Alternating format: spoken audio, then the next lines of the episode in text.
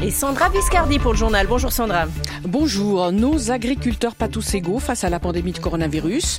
Si la fermeture des frontières nous a poussé à consommer local pour le plus grand plaisir de nos maraîchers et producteurs de viande, les vignerons boivent la tasse parce que nos fêtes et nos grandes manifestations annulées n'ont pas consommé leur gros stock.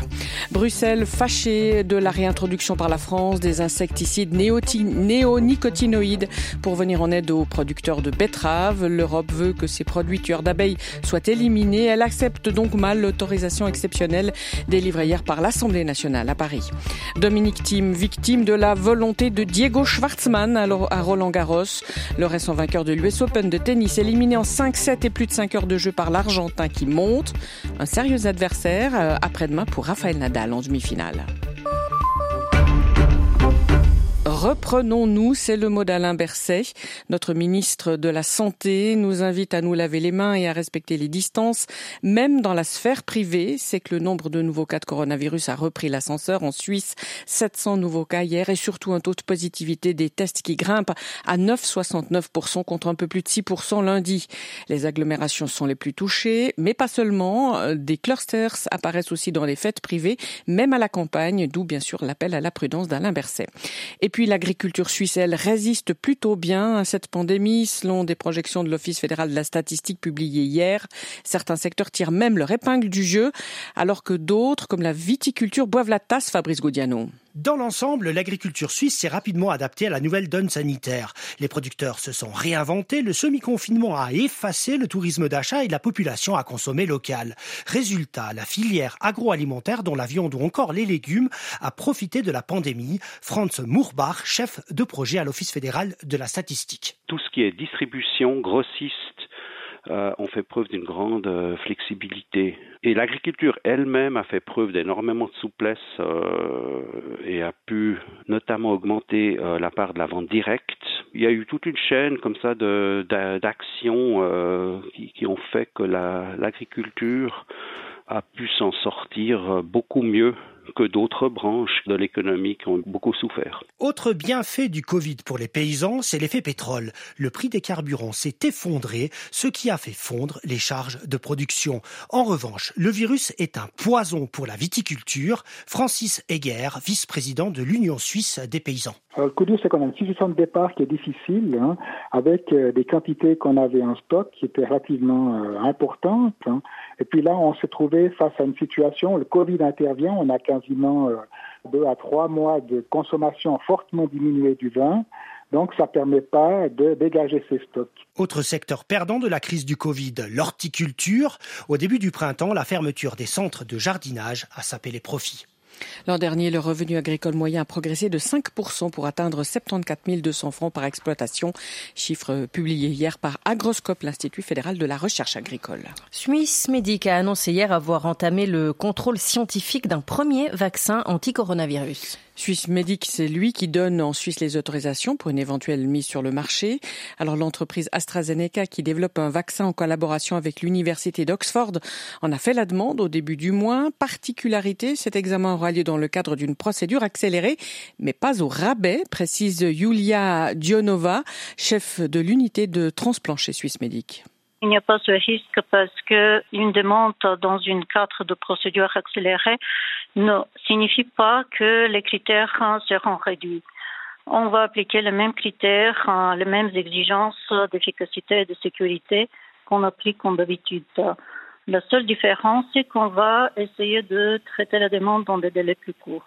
Des propos recueillis par Muriel Balamant et à Viège, en Valais, l'entreprise Lonza met les bouchées doubles pour que son tout nouveau bâtiment soit prêt à temps pour fabriquer le vaccin de l'entreprise américaine Moderna. Les premières doses devraient sortir de ligne de production en décembre. Le vaccin est dans la dernière ligne droite pour être homologué par l'OMS. Les doses fabriquées en Valais seront destinées au marché européen. Une usine de Lonza aux États-Unis produira celles destinées au marché américain. Et puis coronavirus, toujours la pandémie a laissé des traces dans le monde bancaire genevois. Plusieurs établissements de grande ont réduit leurs effectifs, selon la Fondation Genève Place Financière. Estampillé secteur bancaire, le nombre de chômeurs inscrits est passé de 465 à 575 entre janvier et juillet. Mais pour Édouard Coindet, directeur de la Fondation, les emplois financiers au sens large pourraient ou disons devraient se stabiliser.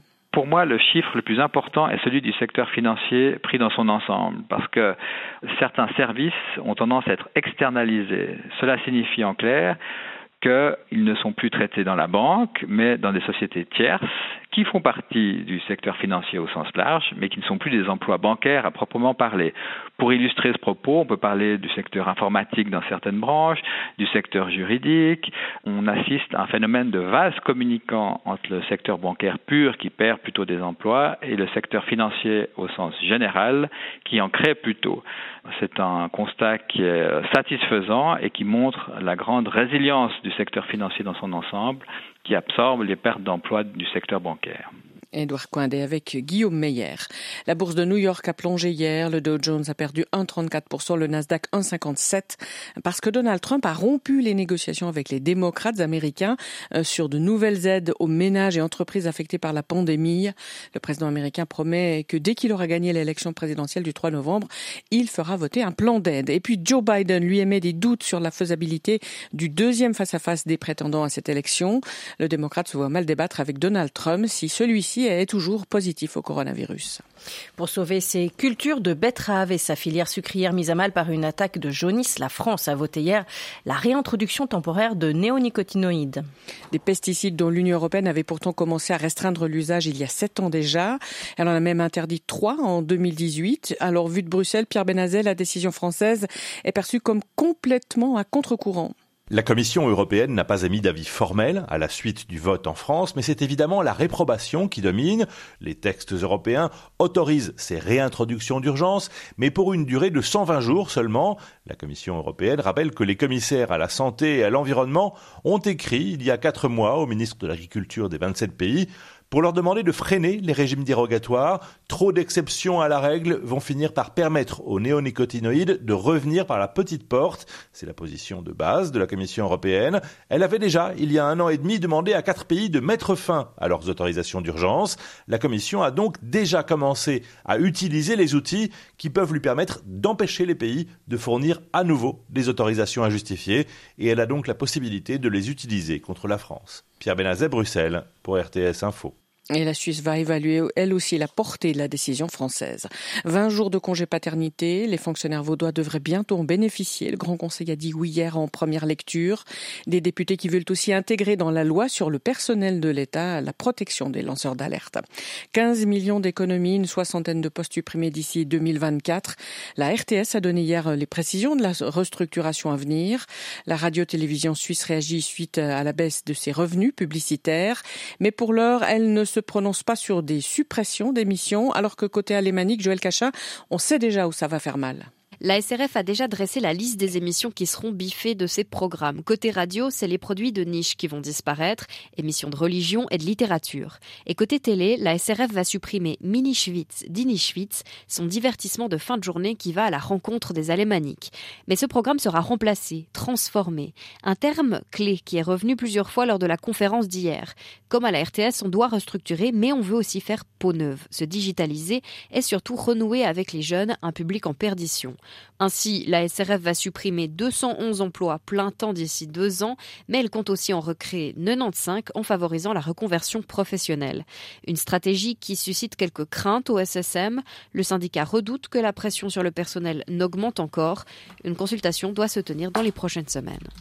Il a froid sur le court, mais cela n'empêche pas de gagner. Raphaël Nadal s'est qualifié euh, tard hier soir pour les demi-finales des internationaux de France de tennis en dominant 7-6, 6-4, 6-1 l'italien Yannick Zinner.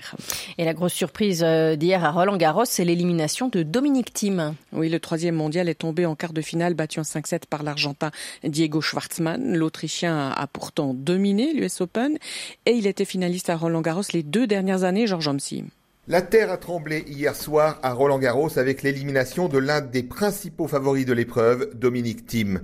L'Autrichien a bataillé plus de 5 heures face à un incroyable Diego Schwartzmann. Le petit Argentin qui avait déjà choqué à Rome dernièrement en renversant Rafael Nadal a livré un combat de tous les instants, faisant preuve d'une exceptionnelle détermination, d'une mobilité formidable et d'une férocité dans l'échange digne des tout meilleurs.